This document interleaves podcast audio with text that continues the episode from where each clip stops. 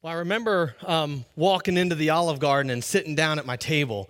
I remember opening up the menu and looking at it, not really sure why. It's always soup, salad, and breadsticks for me.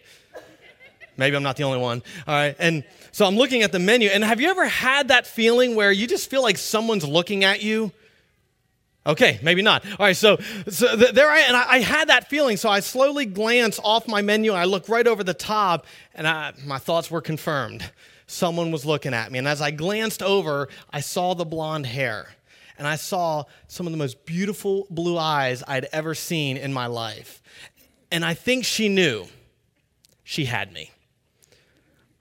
I would slowly put my menu down, and I would look into her eyes, and I would just clear my throat. Can I help you? And she's like, Daddy, will you play tic-tac-toe with me? you, you know, you, you know the little, whoa, man, whoa, you know the little children's match, you know, they got like the little tic-tac-toe things. I was like, baby, of course I'll play tic-tac-toe with you. She's like, Daddy, what color do you want? I said, baby, whatever color you want me to have. She's like, well, here's the green one, and she was orange. And she, And she started chuckling, and I hadn't figured out why until I reached down with my green crayon to put my circle down for my turn, and she had already put triple X with a line, I won, Daddy. I was like, you little stinker. Thankfully, on that placemat, there's two other games on there of tic-tac-toe. Daddy did not go down without a fight the next two. I'm pretty competitive. And then over to the other side of this little placemat, it was one of those little maze games. You guys have ever seen those? There's one area where it says start, another area where it says finish, and then there's like nine blocks, you know, roadblocks that kind of keep you from getting to the finish line. Of course, I let her go first, and I, I love her. I bet she hit like every one of those nine roadblocks until she finally made it to the finish. And by the time she made it there, you weren't even exactly sure which way got her to the finish, you know? And, and then she was like, Daddy, now it's your turn. So I took my green crayon, although I didn't put my crayon where it said start. I put my crayon where it said, yeah. So I start there. Very easily do I make my way back up to start in one easy transition. Of course, Abby goes, Daddy, that's cheating. I'm like, sweetie, look, there's no rules on the thing that says you have to start where it says start. I was like, I started from finish. It's just smart, baby. And she's like, Daddy, you... that's not fair. I was like, babe, look, come on. It doesn't say where you have to start from. You just have to connect the start to the finish. Now, I'm willing to bet that when it comes to decisions that we have to make in our lives, wouldn't it be a lot easier if we knew the finish now? I mean, c- come on. I can't, we, we have all kinds of crazy decisions that we have to make all the time, right? You know, it's like, all right, what school do I want to go to? What classes do I want to take? Oh, am I going to move here? Am I going to move there? Am I going to take this job? You know, am I, you know, do I date him? Do I date her? Do we go on a second date? Do we get married? Do we rent? Do we buy? Do we refi? I mean, you know, and then that may not work out. Do we bankruptcy? It's like, do I want fries with that? Do I want it supersized? Not if you've seen the movie. You know, I mean, we have all kinds of crazy decisions we have to make all the time in our lives. And I don't know if it's if it's true for you, but I know it's true for me. There are many times I have made decisions and I have hit a roadblock. And I'm like, duh. If I had known the finish, I think I would have made a different decision at the time. And maybe I'm not the only one in here today that that's happened to. So today we're just going to go there.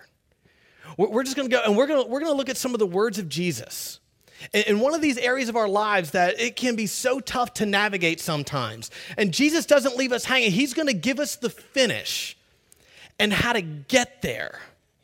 And maybe by learning from this teaching of Jesus, maybe as we leave here today, we can start making better decisions with the finish in mind. So go ahead and open up your Bibles. We're going to be in Luke chapter sixteen. If you are new to Christ United, we want you to make sure, bring your Bibles. Um, we want you to have God's Word. If you don't have one over here at this um, booth on at the end of the service, you can get one for free. We just want you to have your Bible. It's so easy. You could even download it on your phone. It's a free Bible app. It has never been easier to have God's Word at literally your fingertips. So get your Bible. If you're worried about, oh, where do I go? I don't know how to use it. We will tell you how to get everywhere, so you don't have to worry about anything. We'll tell you things that you can circle and highlight and underline.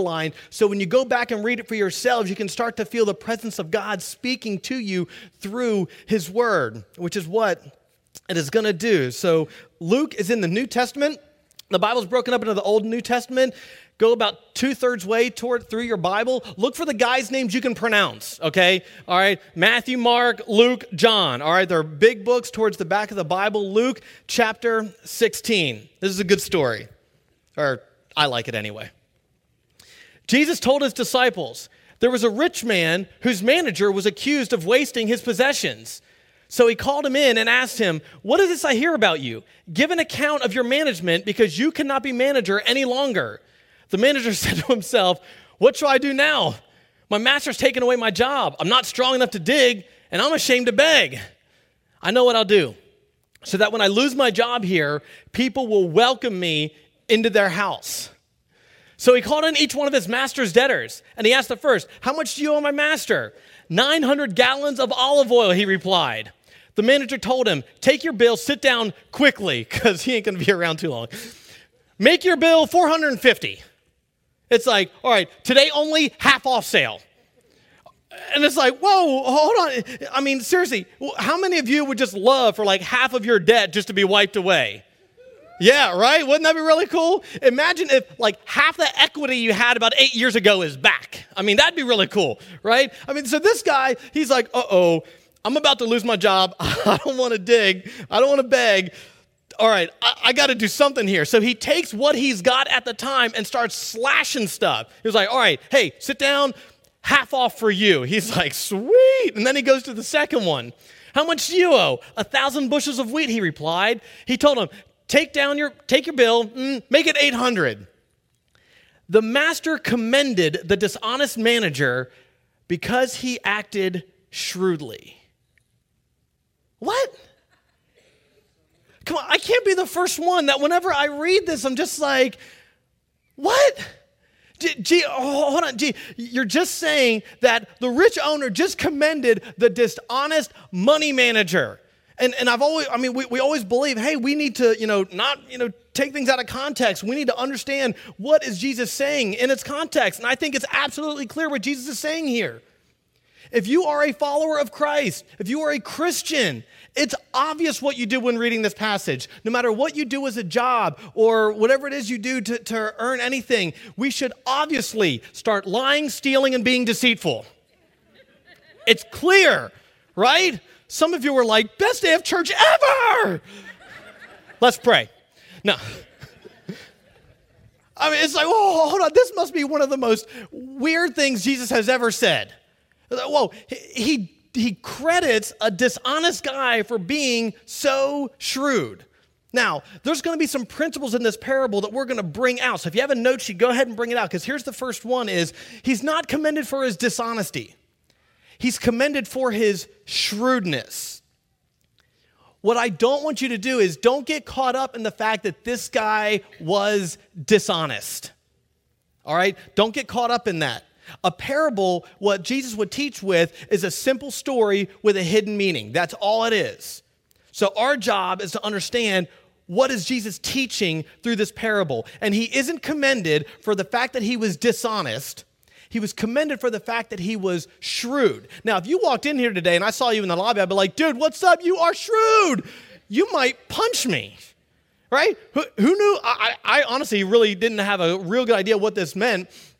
And then I looked it up, and shrewd just simply means this: having or showing sharp powers of judgment, being strategic, being smart with what you've got. Now, before we rag on Jesus for being like, all right, Jesus, look, I get that you're like the best teacher ever, and you really have a good point you want to teach us. Why would you use such a negative example? Before I start hammering Jesus on this, I've got to understand I do this all the time.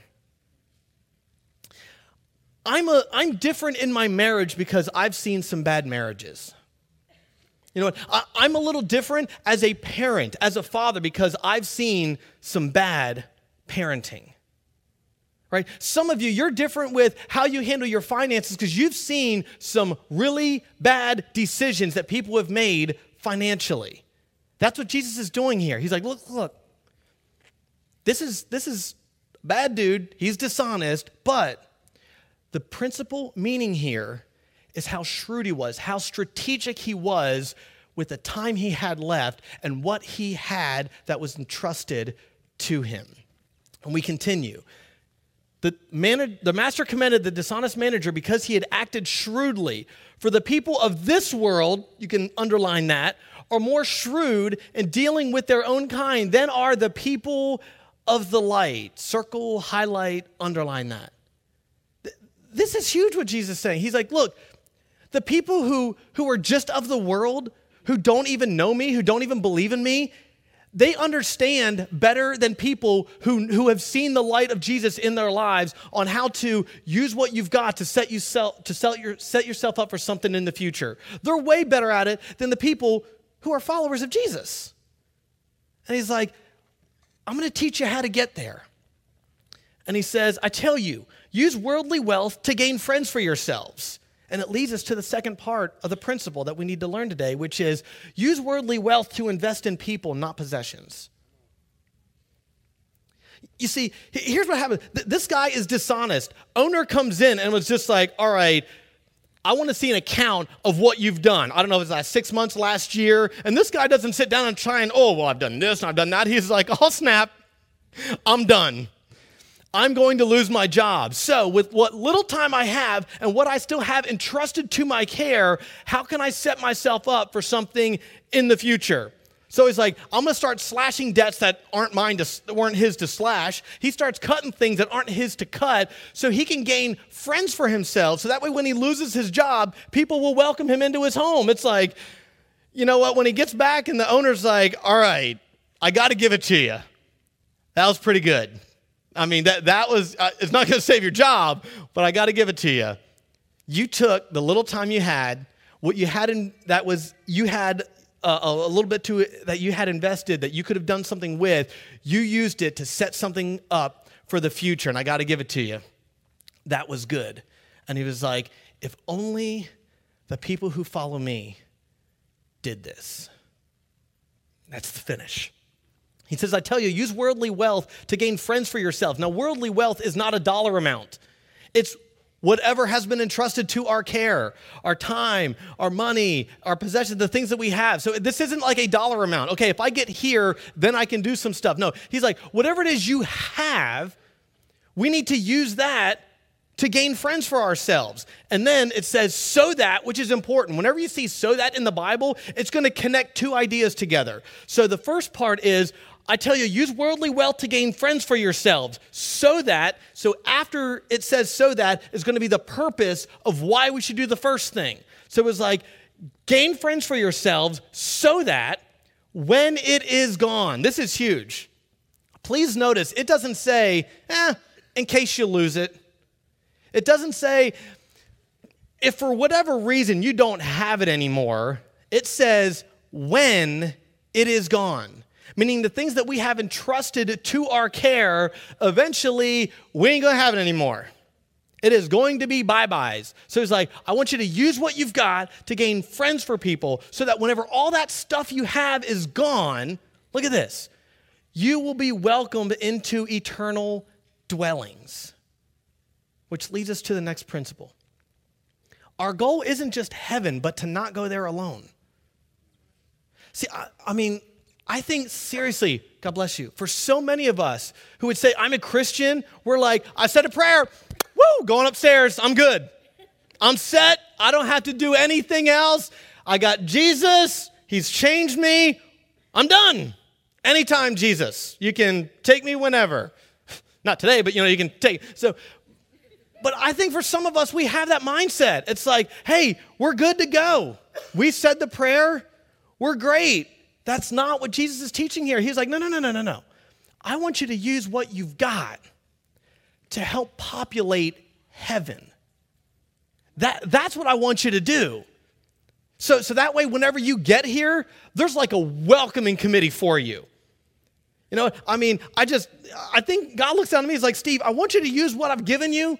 And I want you to use it in a way so that way whenever you get here, there's like, you know, you know, all kinds of stuff going crazy. People going hooting and hollering, being like, hey, thanks for speaking there. I'm glad for what you did here. That example, it may have hurt, but I understand, man. And, and it, it drew me closer to Jesus. Man, I'm so glad. We we actually give to um Ricardo and our missionary in France. I bet maybe my my wife and I, we get to heaven, there's going to be people like, bonjour. I'm going to be like, I don't even know you. Cool, right? But he's like, look, look, I want you to use what you've got. And I want you to invest in people, not possessions. Because our goal isn't just to get to heaven, but to not get there alone. I mean, you can go there alone, but that's not his plan. He's like, I want you to have a welcoming committee just waiting for you when you get there.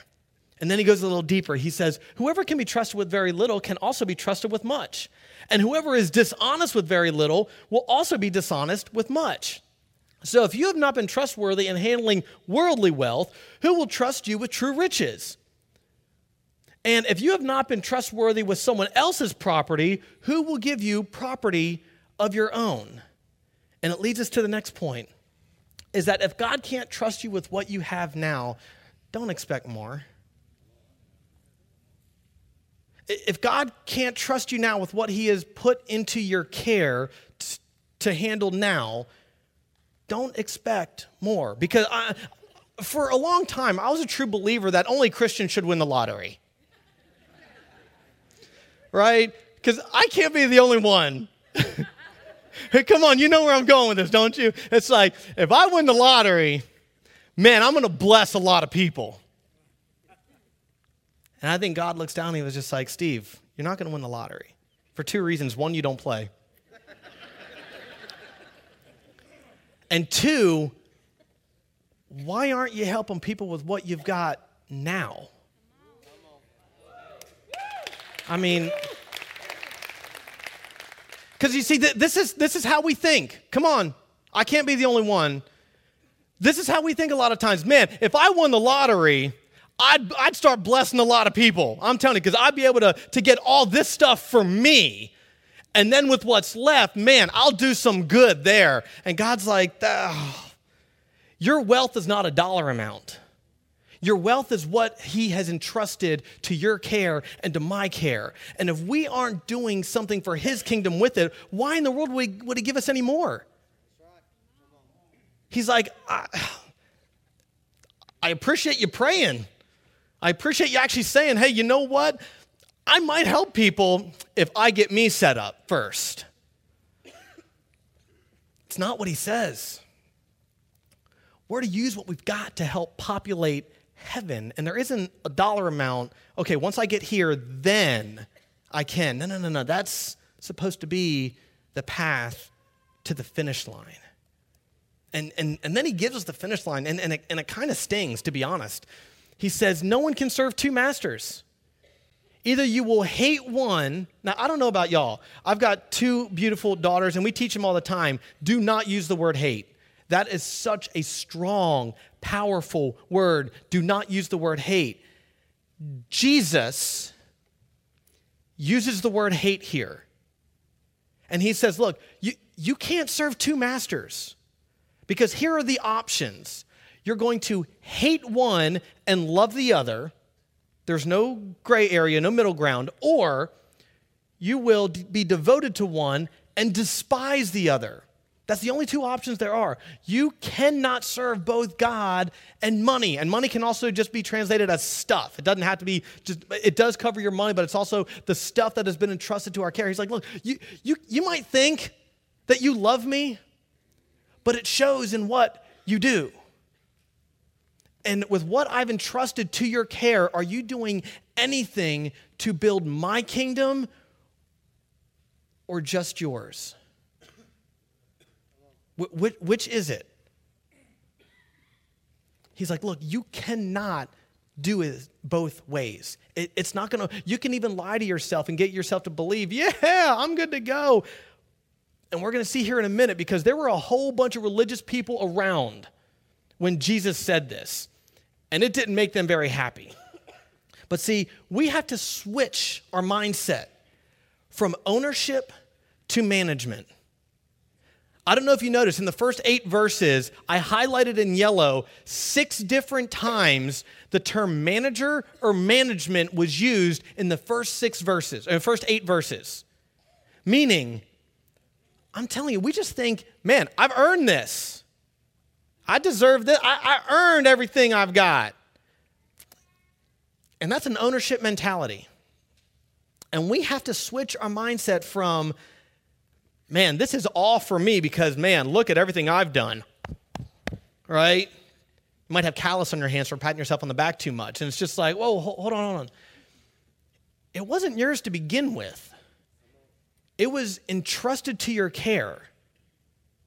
Now, what did you do with what was entrusted to your care? Were you strategic? Were you like people of the world who know how to do this better than people who are Christ followers? Were you strategic in what I've given you to help populate heaven? Or was it all about your kingdom? And the Pharisees that heard this got really ticked off, like maybe some of you right now. Um, the Pharisees who loved what? Heard all of this and were sneering at Jesus, maybe like some of you at me, but I didn't write this, okay? I'm I'm just, I'm reading it. I didn't write this. Jesus said to them, you are the ones who justify yourselves in the eyes of others, but God knows your... What people value highly is detestable in God's sight. God bless you. What, what we value in... especially in America, and it's the me, me, me, and I got to have this now, and, you know, go ahead and buy it. It's all for you. You earned it. You earned it. Go get it. Go get it, partner. That's detestable in God's eyes. Now, this is important. God never says, and Jesus doesn't ever teach anything where it's bad to have wealth, ever. There are many examples in Scripture of wealthy people in the Bible. He has never said one thing negative about having money. There's always been two things connected to it. What is your heart in having it? And what have you done with it? Because I think a lot of times, especially here in America, we get this mindset of, man, and plenty of churches teach this, where, hey, if I'm good with God, everything's going great and money's rolling in and everything is going is rocking. It's called the prosperity gospel. And it's, and it's so not true. Because you know what? I know plenty of people who are pretty wealthy and they have no relationship with Jesus. So it has nothing to do with Jesus blessing them. I also know people in third world countries who have next to nothing, and, are so, are, and I'm telling you, they impact so many people for God's kingdom, and they've got nothing. I mean, so because they have nothing, does that mean God hasn't blessed them? Heck no. But they, the question is, what's your heart in all the stuff and all the money you've got? What's your heart in it? Are you building your kingdom or God's kingdom? And what are you doing with it? What's your heart and what you're going after with your stuff? Once again, it's not wrong to have a house or two houses. It's not. But God knows your heart. And he's like, look, what have you done with what I've entrusted to your care? Now, Central Church, um, Central Christian Church in, in Las Vegas created this video, and I just thought it was really funny, so I just wanted to show you. Watch this.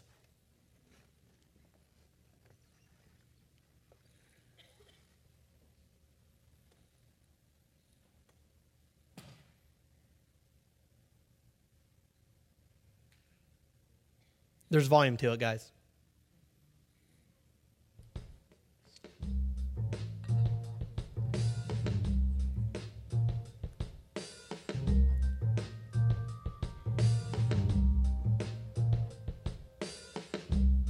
Dankeschön. Arigato.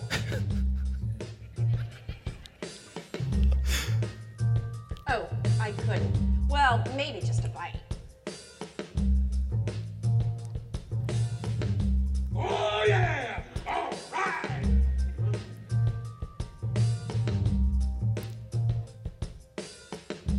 Don't forget the interest.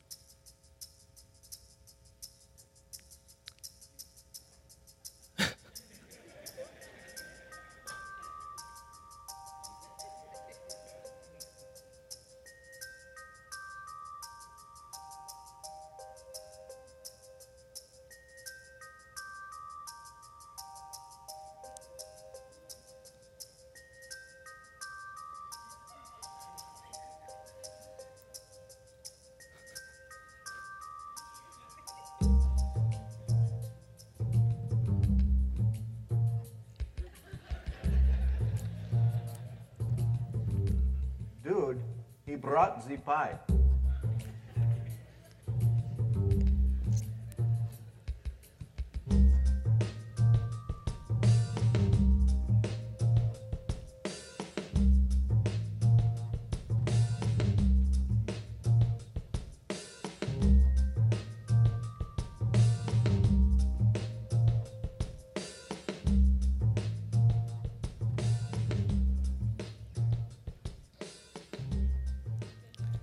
Now, I, I know when you watch that, some of you may have like a drive-by guilting, right? All right. Look, I'm just going by the words of Jesus here. Now, I don't know if you know this, but twenty-five percent of what Jesus talked about was money. twenty I mean, think of all the stuff that Jesus taught about. twenty-five percent of the time, it was about money. And I know some of you, you might be in here for the first time today and be like, oh, great, here we go. Another church just talking about money. Yeah, because I want you to know the finish line. Jesus wants you to know the finish line. So whenever we lose our job, and we're all going to lose our job, we're all not going to have our stuff anymore, I don't want you to be like, nobody told me. No, nobody said that, you know, oh, uh, that I was actually supposed to invest in relationships. No, no one ever told me that. We're telling you that. Because we don't want you to, to lose your job and be like, well, snap, there's a pop quiz I wasn't ready for. We're giving you the answer right now. So yes, every once in a while we will talk about money because our heart is for you and for us to be as much like Jesus as we can possibly be. And we can't ignore what he taught about twenty-five percent of the time. We'd be doing you a horrible disservice. Because we could hit those roadblocks and get to the finish line and we'd be like, man, I wish I would have known. And it's just that last principle. It's, it's knowing now what I wish I would know now. So that maybe as we leave this place today, we can start making better decisions with the end, with the finish line in mind. And um, uh, it's not Craig, it's uh, who is a guy, it's on the bottom of the note sheet. I don't have, oh, um, Mark Driscoll has an awesome quote. It says, wealth is a wonderful tool and a horrible God. Which completely talks about, too, our heart in wanting more, in wanting stuff, and not wanting to build God's kingdom in any way, shape, form, or fashion with what he's entrusted to our care. Because when we lose our jobs, all of us are going to be held accountable to what has been entrusted to our care. What have you done with it? What have I done with it? Am, am I trying to help populate heaven? Or am I trying to build my kingdom and once I win the lottery, I'll help? Now, I want to let you know because everybody in here has been impacted by this. Every single person in here. Um, I don't know if you know this. Uh, there's a guy who um, who owns Hobby Lobby. His name's David Green. And you may have never heard this before in your life, but this was back in two thousand three, two thousand four. He bought this building and gave it to us for a dollar. You may not have known that. You may have thought, we're just a rich church and we bought this awesome building. No, we we couldn't afford it. And back in two thousand three, two thousand four, we were actually going to build a church um, over in Carolina Forest Boulevard. You can see a sign we've got there. We actually had plans for a church to be built, and we had already outgrown the plans for the building. So we were like, well, we can't build this. And David Green found out about us, saw that this building here was up for sale, had never stepped foot in any in our church ever, and said, I'm going to do something to populate heaven because I believe what God is doing in and through this church. And he bought this, but that you, every one of you are sitting in this building, so you have all been impacted because somebody else believed this principle, that it's not about my kingdom. And we're not the only church he's done it for, but he's gone through, I mean, he's, he does this all the time. He is such an amazing man of God. And he was just like, I want to help build that church. And he did by buying this building. Some of you, um, uh, we've recently added on to the back of our building, into the Unite Center. Some of you have been there, some of you haven't, that's fine. Um, but there were there was uh, some people who believed, and I know some of you are like, why do we add on when we haven't filled these seats here? Well, that's probably because you don't have kids, okay? Because our our children, because this is an amazing building, trying to do children's ministry, we had them upstairs, we had them in the back, I mean, we had them all over the place. If you've been here long enough, you know it. And we were like, we have got, if we're going to grow, we need to make sure we have room for, for families to grow. And we need to make sure we just have enough, you know, that we can, on it. So since we have built this, and so, and some of you have helped, you know, give above and beyond your tithe to make sure we could build that Unite Center. I mean, you should go back there and see the classroom that those kids have now and go back and look at some of the pictures of what they had before. It is phenomenal. And see, now we have kids who, which we've had for a long time, who are in wheelchairs and they're handicapped, and now they can get to the backyard of their classrooms without having to go outside. How about that? We um, since since we opened up that building, it's not even been a year. Uh, we started doing like our um, our Unite nights on Wednesday nights. Check this out. two thousand five hundred forty-two meals, this is for Unite on Wednesday, of just helping the body of Christ come together as a family and just sharing a meal together. two thousand five hundred forty-two meals on Wednesday nights with our family coming together. That's awesome. Including yesterday's homeless outreach. You may not have known this. The second Saturday of every month, we bus homeless people in and we feed them, we clothe them, we just offer fellowship, and we just try and love on them and be the hands and feet of Jesus, including yesterday, nine hundred thirty-three meals to people who don't have food in our community. The, this is probably my favorite. Um, and you guys probably have no idea, because um, whenever we switched, we actually put the traditional service over in this newer building. Um, and and since we put the traditional service over there, we've had thirty-five people accept Jesus as their Savior. Now, now, now, before you clap, before you clap, this is what's amazing about that. Before we had that building and we had both services here, I've been a part of this church for sixteen years. I'm not even going to guess, but I could probably count on one hand how many times that happened when traditional service was here. And since within a year, it's been over there, thirty-five people have come to know Jesus because of that. Now, here, here's the thing. Those of you who have just given so generously to making that happen, your fingerprints are on that.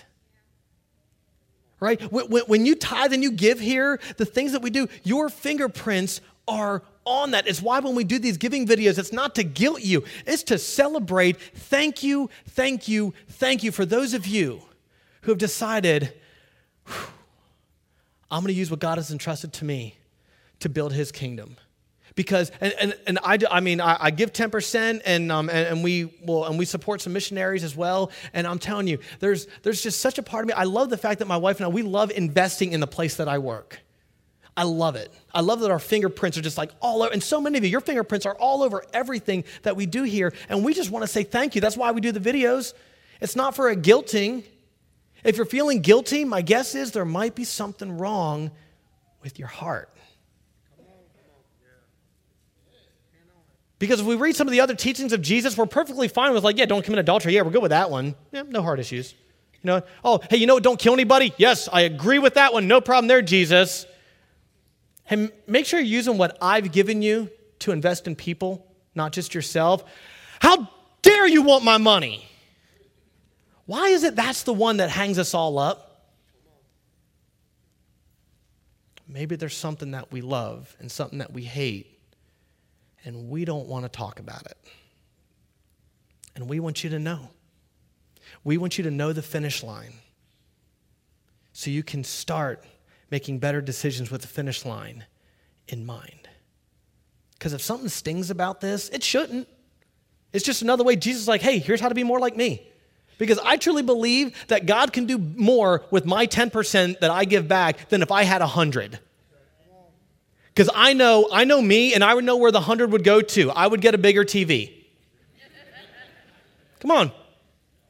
I'd get a newer car, bigger house, Wouldn't use it for life group or anything, you know. We don't want to get it dirty. Come on, right? I believe God can do more with my ten than I could do with one hundred. And if we have issues with this, I truly believe it's because we just haven't completely surrendered everything to our Heavenly Father.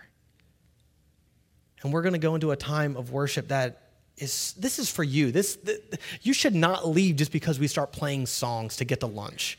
We start an hour earlier now. You're good. This is your time to respond back to your Heavenly Father that maybe, maybe there's something in my life I haven't completely surrendered. This time's for you to connect with your Heavenly Father.